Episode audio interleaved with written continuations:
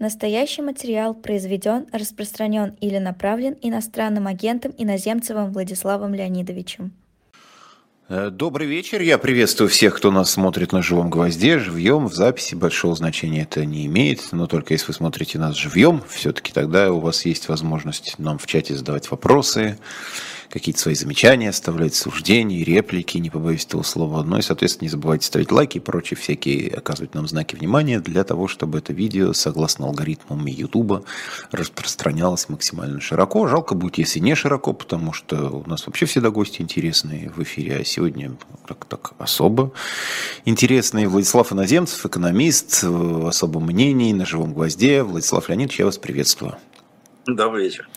Ну, вопрос у меня тут я целых две странички себе накидал, всяких разных. О-о-о. Тем более же у нас еще и сегодня президент Путин на экономическом форуме там раскрыл всякие разные экономические, политические, интересные у него всякие там суждения были. Вот, но я начну с вот самого простого бытового. Поскольку вы за рубежом, и как многие наши соотечественники, оказавшиеся сейчас вот в силу этих обстоятельств за рубежом, возможно, надеюсь, что ничего такого не произойдет, но можете тоже каким-то образом столкнуться с теми ограничениями, которые, как теперь выяснилось, действуют а, благодаря Еврокомиссии аж 2014 года. И как-то особенно, как я понимаю, никто на это внимание не обращал, но они дали в пятницу разъяснения, которые только все больше запутали про автомобили да. с российскими номерами, которые полбеды еще, да, но тут вплоть до телефонов, чемоданов, шампуней и всего подряд. Вот э, давайте попробуем с вами разобраться и чисто по-человечески, и в политическом смысле, какой э, смысл в, э, вот в таких мерах и в их применении, потому что говорят, лишить Путина возможности вести вот эти вот военные действия, не дать ему средств, каким образом это помогает, э, помешает, помогает помешать Путину и вообще какое-то имеет отношение к России вот изъятие чемоданов, которого пока не было, и проблемы с автомобилями, которые уже были, и Литва вот сейчас сказала, что да, не будут они пропускать автомобили, зарегистрированные в Российской Федерации. Смысл какой в этом? Слушайте, смысла я не вижу в этом, как и во многих других европейских санкциях. Э, мне кажется, санкционная политика, она э, сочетает очень удачные моменты, да, очень чувствительные, Э, с теми, которые ну, абсолютно бессмысленны. Вот что касается, допустим, россиян, э, уезжающих за рубеж, и в частности в Европу, э, то, на мой взгляд, я об этом неоднократно высказывался, было бы разумно максимально либерально относиться к этим людям с рядом как бы исключений. То есть, по сути дела, вот если я был на месте в комиссии, я был бы рад, э, что э, люди образованные, компетентные, э, предприимчивые и, как правило, не бедные, берут из России, и, естественно, они будут привозить своих родственников, детей, они будут выводить деньги, продавать в России какие-то активы. И поставить препятствия на пути их миграции в Европу я считаю абсолютно бессмысленным. Наоборот, чем больше людей уедут, чем больше активов будет а, изъято из российской экономики, тем сложнее будет Путину выкручиваться. Мы видим, что уже даже правительство говорит о том, что в России существенные проблемы с занятостью, не хватает кадров и так далее, и так далее. Это последствия прошлогодней мобилизации. Но при этом Европа, она могла бы реально получить на этом достаточно большие выгоды в лице успешных работников, привозящих с собой деньги и так далее. Но она этого делать не хочет. Почему? Я, честно говоря, не очень понимаю этот подход. Он какой-то очень избирательный. То есть идут э, постоянные э, заявления о том, что мы будем принимать э, политических беженцев. Рассмотрение этих вопросов всегда очень долго, всегда очень персональное, не всегда совершенно прозрачное. А вот въезд значительного количества людей, которые действительно хотят уехать, да, он по большому счету закрыт что, на мой взгляд, еще раз повторю, неправильно. Потому что единственное, что я бы рекомендовал европейцам сделать, это открыть э, двери для выезжающих россиян с одним условием, что они, допустим, в течение пяти лет после приезда не претендуют ни на какие социальные программы обеспечения в Европе. А в остальном пусть приезжают, работают, тратят деньги, живут, получают права, открывают счета, покупают недвижимость. В чем здесь проблема? Я, честно говоря, совершенно не понимаю. А, простите, вот этот момент в течение пяти лет не рассчитывать ни на какие социальные программы. Человек приезжает, ну, собственно, он приезжает в никуда, по большому счету, и он сразу должен начать где-то работать, если у него нет никакой социальной поддержки. Куда-то ну, устроиться, не просто работать, а зарабатывать. То есть как это в социальном смысле выглядит? Ну, в социальном смысле это выглядит именно так, что, на мой взгляд, э, люди, которые уезжают сегодня из России, они имеют, опять-таки, и возможности уехать, э, и э, способности, и таланты. И большинство из них имеет в России определенные активы, с которых они продолжают получать доход. Мы видим, опять-таки, что очень много людей уезжает в тот же самый Казахстан, в Грузию, в Армению. Ни одна из этих стран их на социальные пособия не сажает. Поэтому мне кажется, что Европа в значительной мере опасается прилива беженцев – а, в том числе и потому, что она видит беженцев с Ближнего Востока, из Африки, которые реально претендуют на большой кусок европейского пирога за счет социальных гарантий и дотаций. Вот если а, предложить россиянам приезжать совершенно свободно, а, с облегченным получением виз, с возможностью получения какого-то дополнительного документа, если, допустим, российские посольства не будут обновлять российские паспорта и так далее, но без таких социальных гарантий, я думаю, Европа не проиграет ровным счетом ничего, скорее всего, много выиграет. А, вы уже, в общем, довольно продолжительное время за рубежом, и вот как раз вы упомянули беженцев э, арабских стран на, на фоне э, вот этих всех историй, там был с Аль-Каидой, с ИГИЛ, потом с э, война в Сирии многолетняя, действительно очень большой поток. У нас пропаганда по этому поводу язвила всячески, что вот угу. беженцы заполонили, непонятно уже там, то ли это немцы, то ли турки теперь, то ли немцы, то ли сирийцы, уже все, все перемешалось, ну и так далее, и так далее, и так далее, и так далее. Вот сейчас, по прошествии некоторого времени, как вам кажется, совершила ли Европа все-таки ошибку, открыв действительно так широко двери для беженцев, причем, как выяснилось потом, для всех без разбора, потому что были там и радикальные элементы, и были просто террористические люди с террористическим прошлым в этом общем потоке проникали. На фоне этого россиянам нам как-то и белорусам в том числе несколько обидно наблюдать, когда идет такая, в общем, тщательная, Именно, тщательная да. фильтрация, а тут, ну уж не хочу mm. никого обидеть, ну просто кто попал в больших количествах. То есть Европа все-таки совершила ошибку, вот открыв так двери. Я думаю, что она давно совершила эту ошибку еще до сирийского кризиса, потому что собственно говоря, и помимо сирийских беженцев э, в Европу проникало и проникает очень большое количество иностранцев из э, развивающихся или скорее даже не развивающихся стран, э, которые пользуются серьезными социальными гарантиями, получают большие пособия и очень слабо вовлечены в какую-то производственную деятельность в Европе, потому что, в отличие, допустим, от Соединенных Штатов, где среди мигрантов, безработица даже чуть ниже, чем среди в целом э, по Соединенным Штатам, в Европе она гораздо выше. То есть значительная часть людей, которые приехали по такого рода программам, вообще никогда не работали. Э, плюс к этому видели недавно беспорядки во Франции, когда такого рода мигранты они громили. Ну, я понимаю, что там был повод для протеста, убили одного из них. Я не буду говорить о том, как их качество был человек, неважно. Любая жизнь священна. Э, полиция применила оружие, убила молодого человека, и начались протесты в парижских пригородах, которые привели к большому количеству, большому материальному ущербу.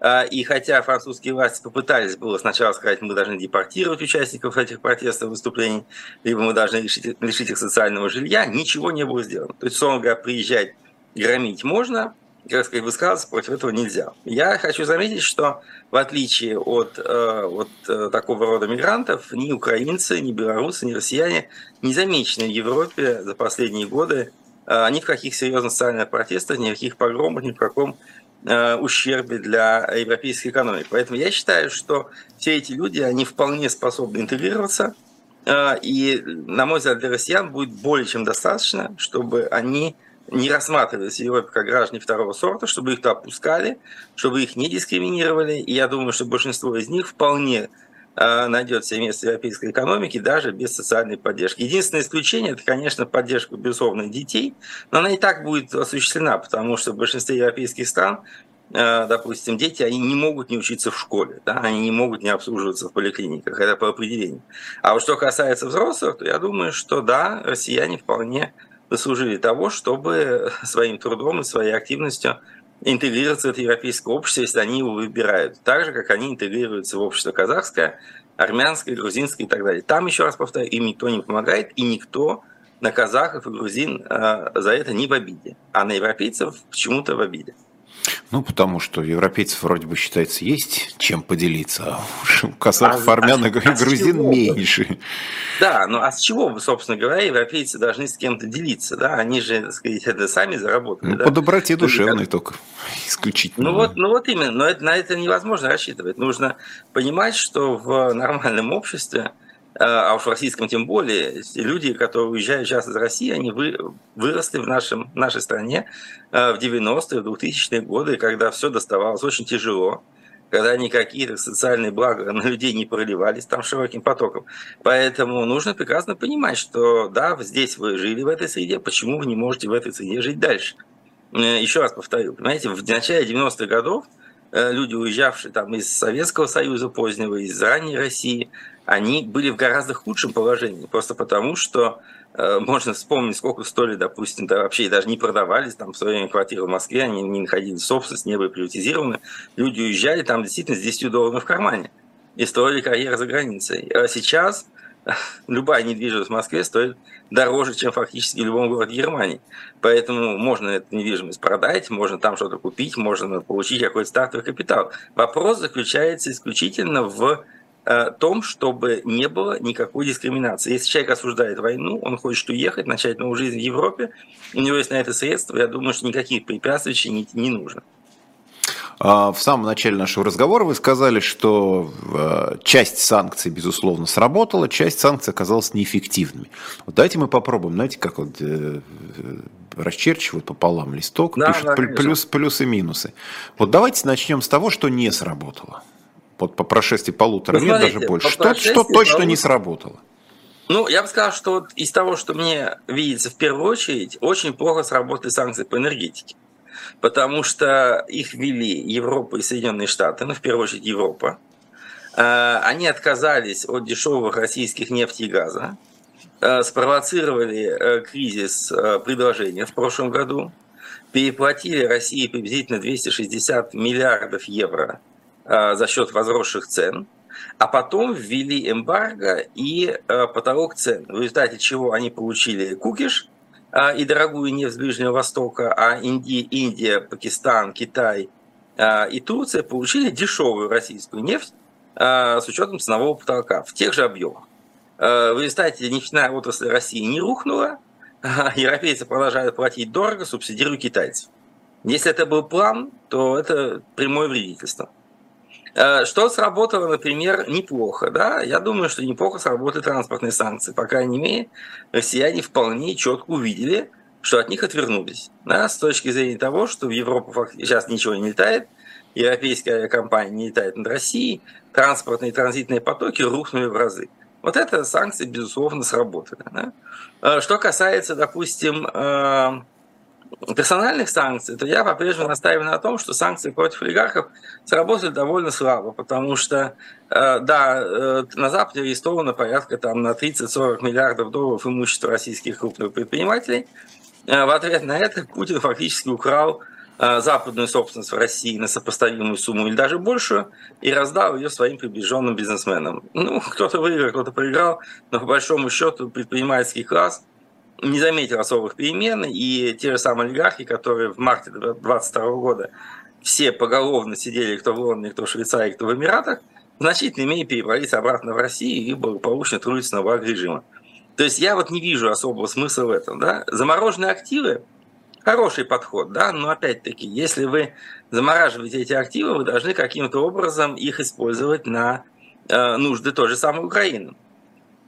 Э, я в своей недавней статье на инсайдере, по-моему, три недели назад э, предлагал определенный метод такого рода работы. Я писал об этом неоднократно в Германии, в Голландии, но ничего не сделано. То есть, понимаете, это э, как бы санкции, которые вызывают, честно говоря, ну, было бы смешно, если мне было грустно, потому что это меньше, чем десятая доля процента от этой суммы от правительства Бельгии. Теперь внимание, за что?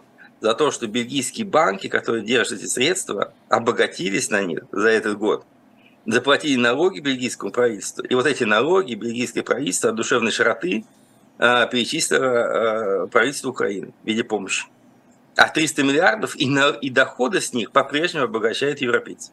Ну, прекрасные санкции, да?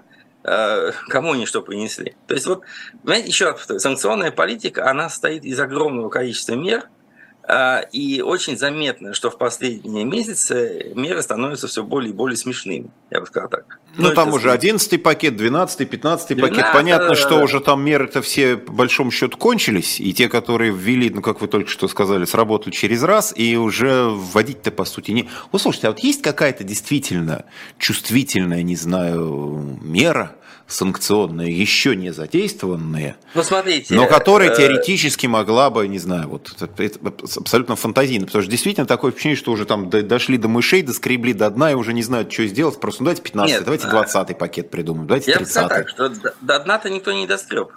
Э, мер может быть очень много. Ну, например, э, самая простая вещь. Все говорят о том, что санкции обходятся через третьи страны. Да, действительно огромное количество товаров приходит в Россию через западных товаров, причем через разных посредников. Турция, Сингапур, Гонконг, Объединенные Арабские Эмираты и многие другие страны. Э, такого рода э, сделки идут, безусловно, э, через, за них Россия платит, да, и платежи осуществляются не чемоданами наличных денег, а, естественно, проходят через банки. Вот я уже тоже много раз говорил о том, что если вы хотите остановить вот этот нелегальный поток всего в России, начиная от полупроводников, кончая автомобилями, то нужно просто объявлять санкции против банков, которые обслуживают эти процедуры. Условно говоря, если, допустим, какой-нибудь турецкий банк э, проплачивает сделку по поставке партии айфонов, которая до этого была ввезена в Турцию, этой партии айфонов в Россию, то, соответственно, этот банк штрафуется в размере 10 объемов сделки, либо просто отключается от долговых операций. После этого ни одна банковская сделка э, по экспорту в Россию какого-либо товара не будет финансироваться. Люди будут либо возить навалом деньги, как черночники в 90-х, либо этот рынок закроется. Но этого не сделано, потому что есть огромное количество интересантов в том, чтобы эта торговля продолжалась. Ну, вот э, как минимум, знаете, очень много есть отдельных позиций. Я в это говорю очень давно. Например, там э, позиции, связанные с сельским хозяйством, когда очень много критически важных товаров – недорогих поставляются в Россию, как и поставлялись раньше. Ну, например, там те же самые инкубационные яйца, хмель, э, всякого рода, э, скажем так, консервант для пищевой промышленности. Они все приходят с Запада. Хмель поставляется из Германии и Чехии, 96% всего импорта. А э, потребление составляет в России 8 тысяч тонн в год. Собственное производство 180 тонн. Две эти страны могут разрушить российскую пивную отрасль одним щелчком пальцев. И никто этого не делает. Почему? Известно. Это были бы чувствительные санкции. Их очень много. Пожалуйста, работайте. Никто не хочет. Ну, известно, что когда вводятся санкции против какой-то страны, через какое-то время очень начинается заметный рост экономики соседних государств – так же, как вот э, в Казахстане ну? сейчас под, подъем, еще где-то там подъем, складские помещения строят, которые были не нужны, открываются офисы каких-то там фирм, посредников, условно, ну, да. там фирмы прокладки. То есть, в общем, граница большая, с Европой она как раз незначительная, а вот с Азией, с Китаем и так далее, граница огромная, естественно, вот это проконтролировать невозможно. И там в приграничных зонах прекрасно все. Я вот все это время находясь в... Ну, правда, я все-таки всегда подчеркиваю, что я живу в Москве, а не, а не в России России, а Москва это отдельное такое государство в государстве. Я, ну, конечно, все подорожало здесь, но, с другой стороны, когда у нас дешевело что-то. И, и, невоз, и невозможно, невозможно четко ответить на вопрос, это подорожало, потому что просто, ну как солнце всходит на востоке, а заходит на западе, и, и так всегда было. Дорожало, потому что дорожает, потому что дорожало всегда, или дорожает вследствие санкций. Но я не могу сказать, что мы здесь испытываем какую-то критическую нужду вот в чем-то. Сократился Абсолютно. ассортимент, стало дороже, там мы замечаем это, например, по лекарствам по аптекам, но так вот прямо, чтобы вот человек умер на пороге больницы, потому что нет лекарства и нет, и нет совсем нечем его заменить и, так, и, и чем-то еще. Ну, в общем, машин много, Мерседесы ездят, да. кто-то их чинит, китайских машин теперь вообще полно прекрасно пересели. Вот, то есть, ну вот такого, как бы, что называется, именно потребительского мы пока, по крайней мере, не ощущаем здесь, и вся эта история может довольно долго, как я понимаю, длиться. Вот смотрите, сегодня Путин как раз сказал, ну, он вообще сказал много чего, но в том числе вспомнил как раз эти замороженные активы, 300 миллиардов, сказал, да мы уже там в два раза больше заработали, чем вот эти вот как бы потерянные деньги. Это фигура речи, Или действительно Россия смогла компенсировать не только потерянные 300 миллиардов золотовалютных резервов замороженных, но и еще что-то сверх этого добыть, заработать? Ну, смотрите, э, я бы сказал, что здесь э, не то, не то. С одной стороны, да, она смогает компенсировать. То есть даже если, вот мы уже, я уже упоминал, посмотреть на прирост российского экспорта в прошлом году, в физическом выражении он фактически отсутствует прирост, но в денежном он составлял, ну, я говорю, по минимуму где-то 260 миллиардов долларов по энергоносителям, э, и вполне может быть еще какие-то добавки сверху. То есть можно сказать, что европейцы или западные страны заморозили 300 миллиардов российских активов и за один год положили в копилку, ну, может быть, не Путина лично, да, и не бюджета, но российских компаний аналогичную сумму. Плюс к тому надо заметить, что сам, сами по себе резервы, они ведь все эти годы были иммобилизованы, они не работали в российской экономике. Поэтому тот факт, что они были заморожены, это не значит, что людей пенсию из кармана вынули, что учителям перестали платить зарплату, это были резервы, именно средства, которые непосредственно не использовались в экономике и не были ей в данный конкретный момент принципиально нужны. Поэтому я думаю, что, конечно, ничего страшного от этого меры не случилось. Я прекрасно понимаю российские власти, которые э, ну, с большим раздражением относятся к всяким планам их изъятия этих денег. Но даже если это произойдет, еще раз повторю, да, то у Москвы есть вполне, вполне достаточное количество методов ответа. Они снова э, отнимут какую-то иностранную собственность или полностью ее заморозят да, в ответ на такого рода шаги э, Запада. Поэтому еще раз повторю, этот шаг, он был очень важен психологически, но это одна из самых таких, ну не то что бессмысленных, а незаконченных санкционных мер. То есть она случилось, она принесла выгоды европейским и американским банкам, европейским в первую очередь, потому что в Америке только монетарное золото фактически было арестовано, вот, и оно особых доходов не приносит. Если там санкции будут сняты, нужно отдать столько же, сколько было э, заморожено. А вот что касается европейцев, да, они выигрывают на этом, я думаю, но не меньше, чем 5-6 миллиардов евро в год, э, в то время как серьезного удара по России эта мера не нанесла. Э, смотрите, еще один момент, который я уже вот тоже для себя хотел прояснить, лично я.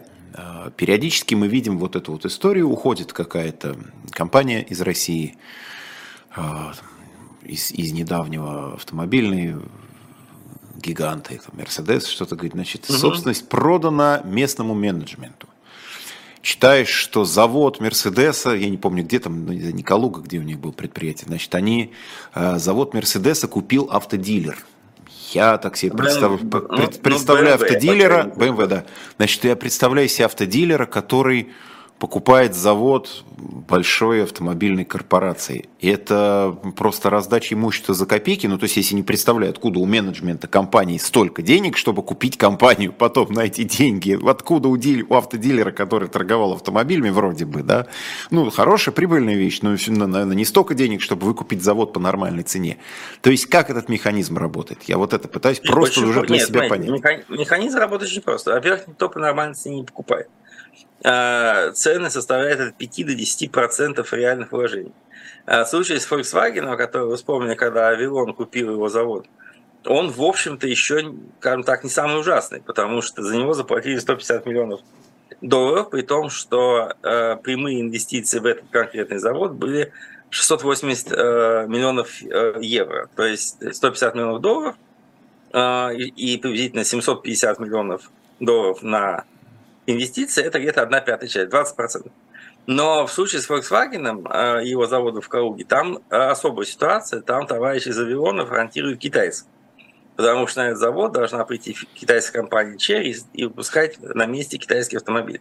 Поэтому там еще как-то можно понять. А в остальном, еще раз повторю, речь идет о том, что из России, по большому счету, никто не уходит нормально. Единственная компания, которая получила более-менее справедливую стоимость за собственные активы, была компания Shell, которая продала сахалинские свои э, месторождения э, Новотеку. И Новотек пролоббировал перед Путиным, Михельсон пролоббировал перед Путиным оплату этого актива приблизительно в сумме 960 миллионов долларов, что было сопоставимо с рыночной ценой, и даже обеспечил вывод этих денег за рубеж, потому что для Новотека, который поставляет до сих пор жирный природный газ в Европу, было важно не получить дополнительные санкционные нагрузки и не получить, встретить обструкцию среди своих партнеров по нефтегазовому сектору. Поэтому там была заплачена справедливая цена. Во всех остальных случаях, еще раз повторю, это либо прямая национализация, как в случае с Даноном и Карсбергом, а, либо покупка за 5-10% стоимости. А на такого рода, такого рода деньги любой менеджер может найти. Да?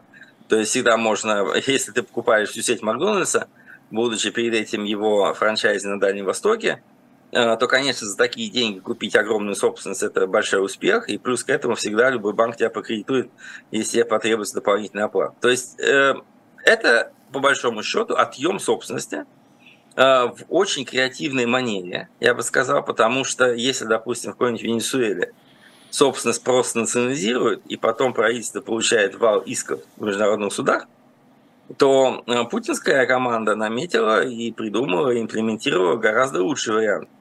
Когда э, формально эти предприятия не отнимают, но э, ими дают работать, и сами компании уходят. Им, соответственно, объявляют, что будут какие-то штрафы, налоги и так далее. Плюс к этому, как тот же самый Макдональдс, они вынуждены платить работникам зарплату, даже в простое. И, естественно, компаниям становится выгоднее продать это очень дешево, а если ты продаешь это любому другому контрагенту, то это сделка, которая имеет две стороны, она совершена в здравом уме и светлой памяти, и оспаривать ее уже невозможно. Если через два года там война закончится, Путин уйдет, и Макдональдс подумает, что неплохо бы вернуться, ну, ребят, мы же продали эту компанию, она теперь же не ваша. Хотите строить свои эти Э, новые объекты Макдональдса рядом с вкусной точкой и конкурируете, нет проблем. То есть э, это гигантский передел собственности, который сейчас в России идет, и я думаю, будет в ближайшие годы идти. Ну, этот же передел касается не только иностранных компаний, уходящих ну и наших отечественных, я тут посмотрел, у меня списочек небольшой перед глазами. Мурманский рыбный порт, Ростовский оптико-механический завод, Краснодарский станкостроительный завод имени Седина, Калининградский морской торговый порт, порт Перм, Урал Биофарм, машиностроительный завод Дзержинского, Пермский край, тоже Волжский, Оргсинтез, ну и так далее, и так далее, и так далее. Это, да. То есть это, это те предприятия, которые поменяли своих э, хозяев внутри страны. Известная история была с Мельниченко, богатейшим, да. по, по данным Forbes, по их расчетам, богатейшим Пока. России. Ну, пока, да, по крайней мере, на, на тот момент и по этой методике, как это оценивалось. То есть возникает прокуратура, говорит, вы знаете, вот там сколько-то там лет назад не все было очень хорошо, давайте мы это э, каким-то образом вернем. А с иностранцами понятен смысл. А в чем смысл передела собственности между, причем это крупные, крупные игроки, большие, большие финансовые, экономические тузы. А какой смысл в переделе собственности вот такой вот внутри? Страны? Между... Я, я, думаю, я думаю, что он очень похож. А, но просто в случае с иностранцами мы видим некие достаточно публичные действия. Например, а, Volkswagen говорит, мы закрываем завод, потому что мы не хотим не иметь ничего общего с Россией. Или Макдональдс говорит, мы уходим с российского рынка там, по причине того, что ведете агрессивную войну. А, и итогом становится либо отжатие этой собственности, либо покупка ее по заниженной цене. Э, в случае с российскими предпринимателями, я думаю, что есть несколько менее заметные э, признаки нелояльности, э, которые приводят к такого рода отъему. Я не думаю, что... Ну, опять-таки, смотрите, какой-нибудь Потанин, который больше всех нажился на разграблении зарубежной собственности, пока, по-моему, ничего не потерял. Только, только приобрел. Он там что-то в районе приобрел. триллиона у него получилась прибыль от всех его новых активов. Да, у него, у него прекрасное дело. Он забрал у ССТ Женераль Э, банк, который перед этим продал ему сам за 2 миллиарда евро. Э, то есть, в принципе, ну и так далее. Это то же самое. Балоев сейчас рулит Балтикой, который в свое время продал Карсбергу, а теперь получил назад бесплатно.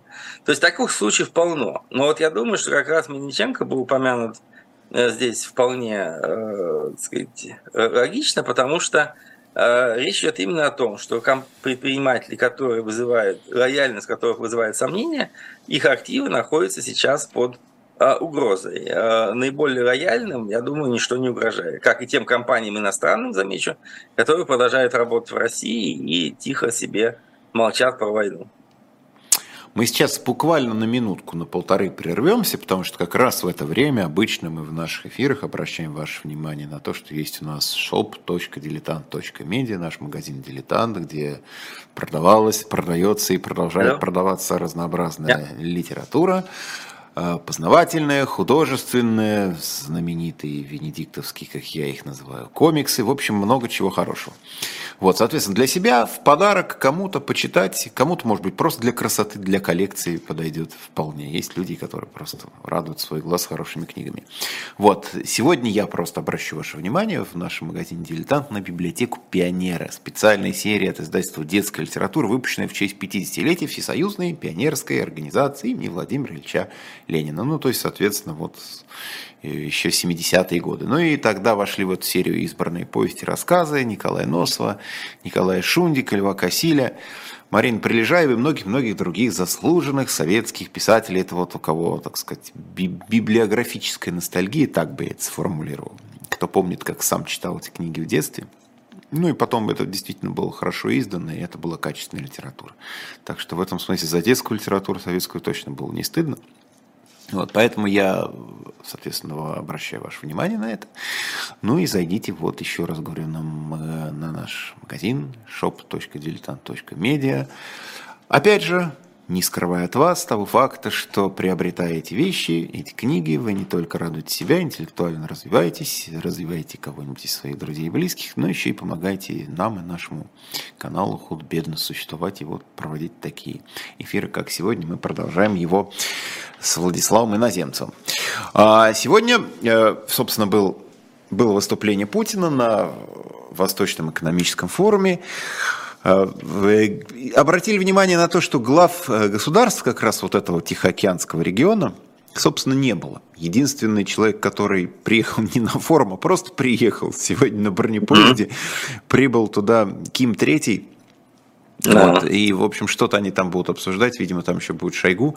Ну вот, кстати, а по как, в, в каких областях, кроме военных, Теоретически можно наладить какое-то сотрудничество экономическое с Северной Кореей. Ну, вы знаете, я думаю, что это сотрудничество в любом случае очень ограничено. Я много раз слышал о том, что Россия собирается закупать э, там, образцы стрелкового вооружения, боеприпасы к нему, потому что северокорейская промышленность, она работает по советским стандартам.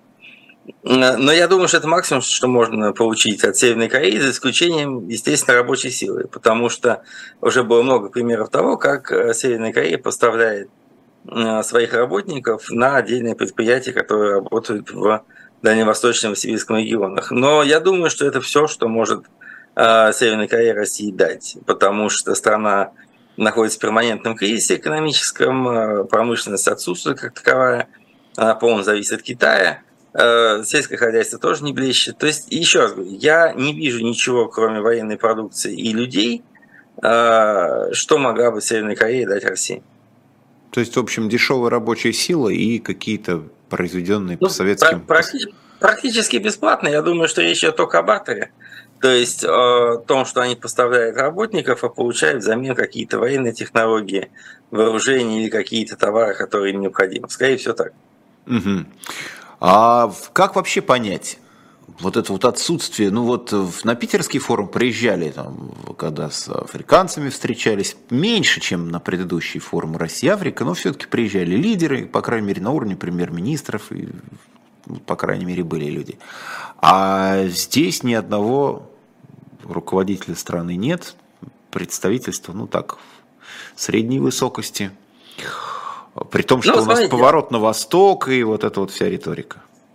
Ну, поворот на восток у нас это фактически только про китайская ориентация. Другого востока я у нас там в этом повороте не наблюдаю, потому что с Японией как были напряженные отношения, так и остались. Южная Корея тоже во многом присоединилась к западным санкциям. Э, я думаю, что э, почему нет высокого уровня представительства на ВЭФе, это в первую очередь потому, что эти страны никак от России серьезно не зависят. То есть африканские страны, да, они собирались, потому что э, там, э, ну, мы помним, да, есть и военно-политическое сотрудничество, есть и обещания были со стороны России помочь им продовольствием и многими другими моментами. По крайней мере, Африка – страна, э, территория, которая в какой-то мере может России зависеть, если Россия что-то захочет им сделать хорошее. В отличие от этого, Азия, регион весьма активно развивающийся, очень промышленно развитый. Э, что может дать Россия, там, Индонезии, или Сингапуру, или Малайзии, или Таиланду, ну, кроме энергоносителей? В принципе, ничего. А энергоносители покупаются и так хорошо, и э, скачок там в 40 раз экспорта российской нефти в Индию произошел без всяких форумов на основе договоренности между отдельными компаниями и государственными деятелями. Поэтому я думаю, что вот такая показушная лояльность да, через какого-то рода мероприятия такого типа, она абсолютно бессмысленна для азиатов. И именно поэтому, собственно, никто не приехал. Я думаю, поэтому. Слушайте, как раз, а что у нас с рупиями? Э, потому что сегодня индийский посол вдруг сказал, что мы вообще все 18 месяцев, но имеется в виду с конца февраля 2022 года, торговали за твердую валюту, никаких рупий нет. При этом а, индийские рупии за российские энергоносители, зависшие где-то в индийских банках на счетах, это уже превратился в такой у нас политэкономический мем. Все знают про индийские рупии, никто их не видел и не знает, как их оттуда извлечь. А, так все-таки что, что с рупиями? Задорнов вообще говорит, что это был один из факторов, который привел к э, очередному падению рубля в конце августа, когда он там до 100 рублей в доллар был. Ну, я склонен считать, что Задорнов прав, потому что э, это действительно большой объем торговли. Э, поставки в Индию чисто только по нефти, они превышали 40 миллиардов долларов за это время. И это действительно очень большой э, кусок экспорта, э, который, судя по всему, действительно оплачивался в рупиях. Э, причем тема-то это возникла не вчера, еще весной этого года говорилось очень активно о том, что ввиду большого объема экспорта начинается всякого рода клиринги, то есть эти рупии менялись в банках Объединенных Арабских Эмиратов э, на э, реалы, и, соответственно, выводились оттуда, э, либо дальнейшим образом обмениваясь на доллары, либо, соответственно, используя каких-то закупок.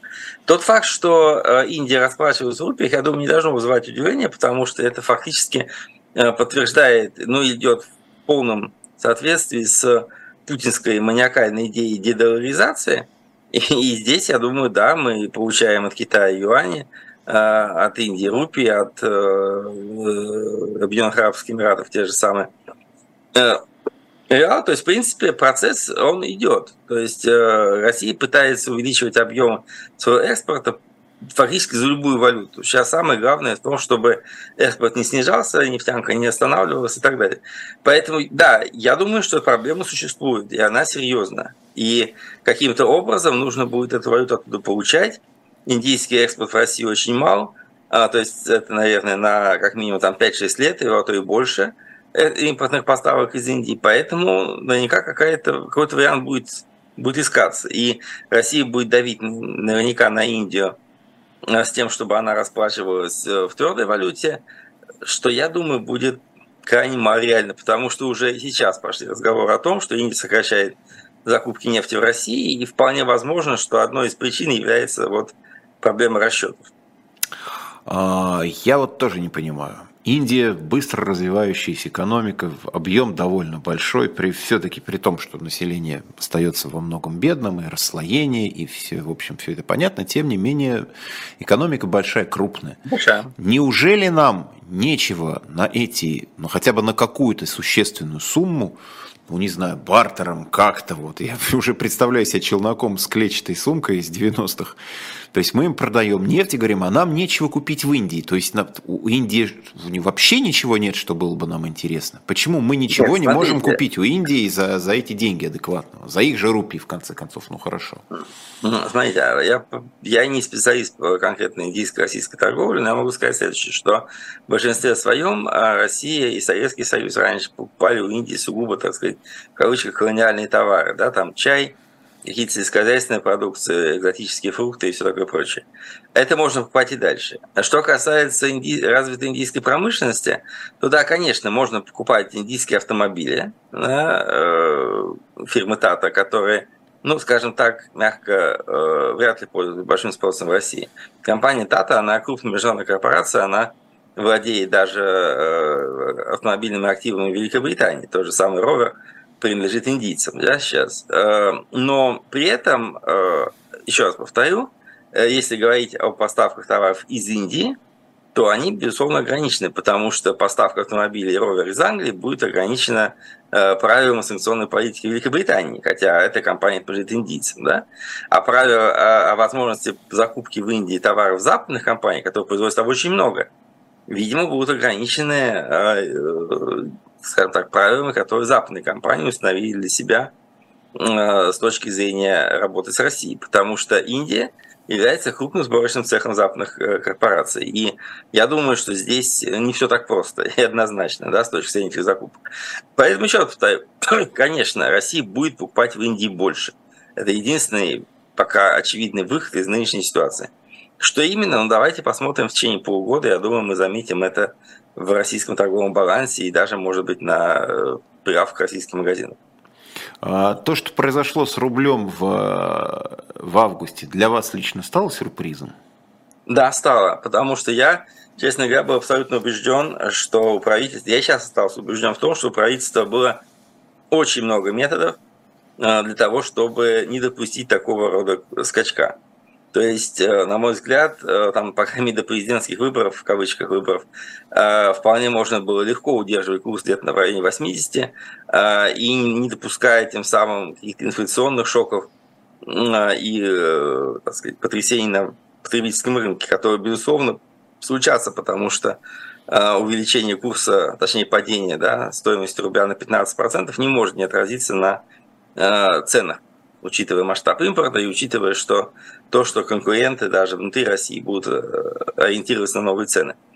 Поэтому для меня это было сюрпризом. Я не понимаю, для чего правительство пошло на такого рода шаг, имея огромные возможности э, сказать, остановить этот процесс. Да? Даже когда Путин собирал совещание там, на Набиулина с э, Силуановым, и они обсуждали варианты противодействия, да, когда Центральный банк повысил ставку, то все равно никаких радикальных мер, типа того же самого ограничения э, операций по выводу валюты или продажи валюты, как это было сделано в э, конце февраля 2022 года, ничего не было предпринято. Поэтому я еще раз убежден, правительство может вернуть курс к 80, даже к 70 рублям, но очевидно, образом не хочет этого делать. Почему?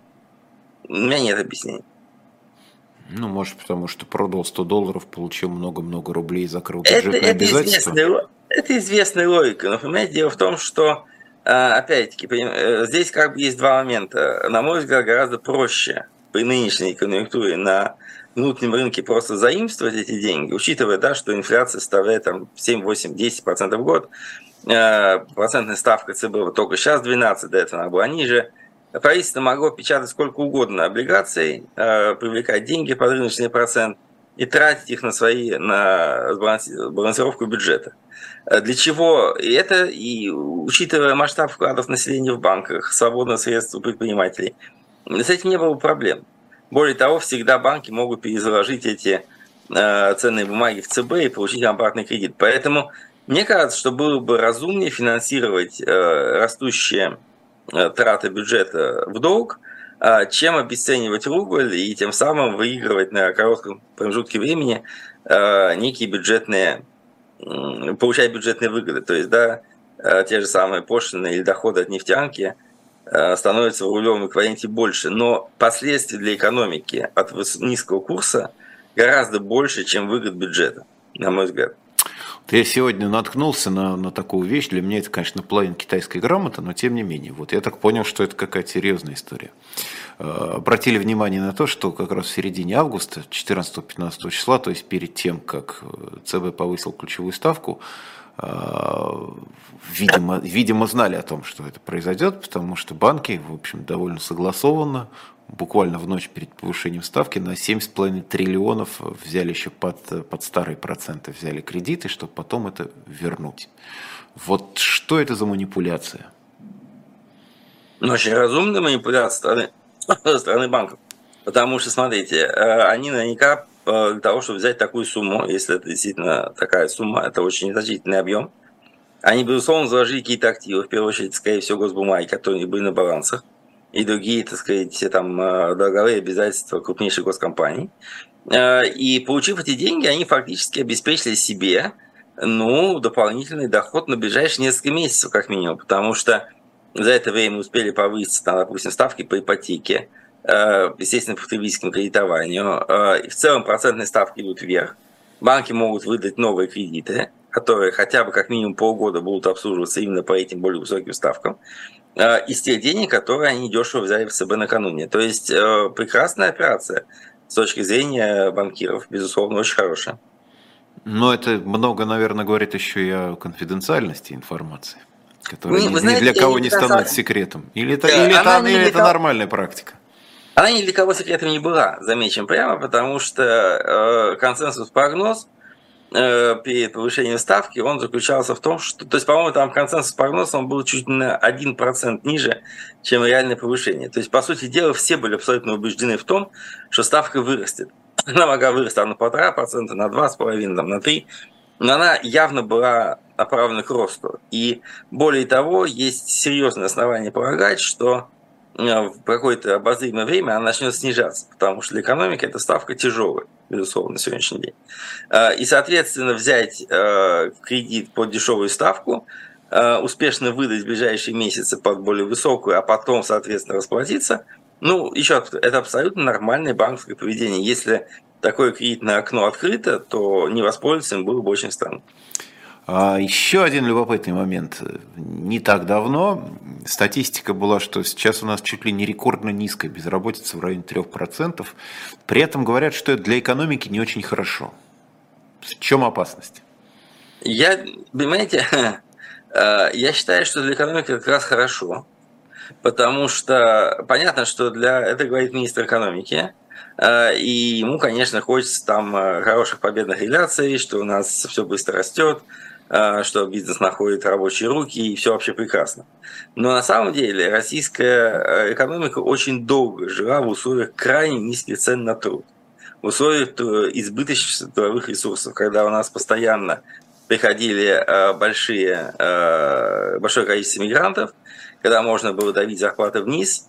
Э, в конце 2021-2022 году э, в Российской Федерации доля зарплат э, в ВВП, если считать его по доходам, была приблизительно на 20% пунктов ниже, чем в Европе. То есть даже были моменты, когда прибыль по экономике была больше, чем совокупная зарплата. Это вещь, которая в разнузданном капиталистическом обществе неизвестна ни в одном. Э, и э, низкая безработица, которая так удручает сейчас наших уважаемых э, руководителей экономики, экономических ведомств, она просто означает, что возник уникальный случай для трудящихся получать больший доход. Я лично считаю это позитивным моментом. То же самое, как и, допустим, позитивный момент связан с снижением разницы в оплате мужского и женского труда, Э, на фоне огромного дефицита мужских рабочих рук после мобилизации. Поэтому я здесь э, вижу проблему для министра экономики, но не вижу проблему для населения. А, если состоится то, о чем периодически говорят, еще одна волна мобилизации, примерно в том же объеме, в каком она была прошлой осенью. А, какие прямые потери для экономики будут? И главное, что каким образом можно увязать вот такой серьезный призыв нескольких сот тысяч мужчин трудоспособного, очевидно, возраста, сильных даже просто и физически, э, с необходимостью наращивать еще и производство по, по линии ВПК. Говорят же, там снаряды, техника и так далее, и так далее. Вот еще мобилизация и непосредственно такая на фронт, и мобилизация военной в экономике. Как это совместить можно одно с другим? Ну, знаете, я думаю, что э, если, ну, лично мне кажется, вероятность мобилизации не очень высокая. Э, но так об этом все говорят, э, и если действительно случится, то, конечно, экономике будет э, не очень хорошо. Но в первую очередь не из-за потери конкретно этих там 200-300 тысяч рабочих рук, Э, потому что, как правило, э, они будут извлекаться, скорее всего, из регионов, где нет очень высокого экономического роста, где объем ВВП на душу населения регионального продукта очень низкий, и плюс к этому сами эти люди будут, скорее всего, изыматься не из оборонных предприятий, не из каких-то важных отраслей экономики, а скорее из более второстепенных. Поэтому сама по себе мобилизация, на мой взгляд, экономику России не убьет. Более того, учитывая, что в среднем зарплата в России составляет сейчас 62-63 тысячи рублей, а мобилизованные будут э, получать как минимум там 200 тысяч, то даже с точки зрения доходов населения эта операция никак не приведет к замедлению экономического роста, как это ни странно. То есть в экономике будет больше денег, чем сейчас в ней есть. Косвенные проблемы будут, конечно, вновь доминировать. Да? То есть если мы увидим повторение прошлого года, когда забирают 300 тысяч, убегает миллион, да, это, это будет гораздо печальнее, потому что тут уже, так сказать, это не операция там острым скальпелем, бегут все, а, теряют самые важные отрасли, в том числе наукоемкие, а, в общем, те сферы, которые правительство совершенно не хотело бы трогать. Поэтому, я думаю, да, последствия будут, э, будет замедление роста, я думаю, где-то на 1, на 1,2% ВВП. Вот, собственно, эффект 200 тысяч мобилизации. Но так ли это много? 1,2%?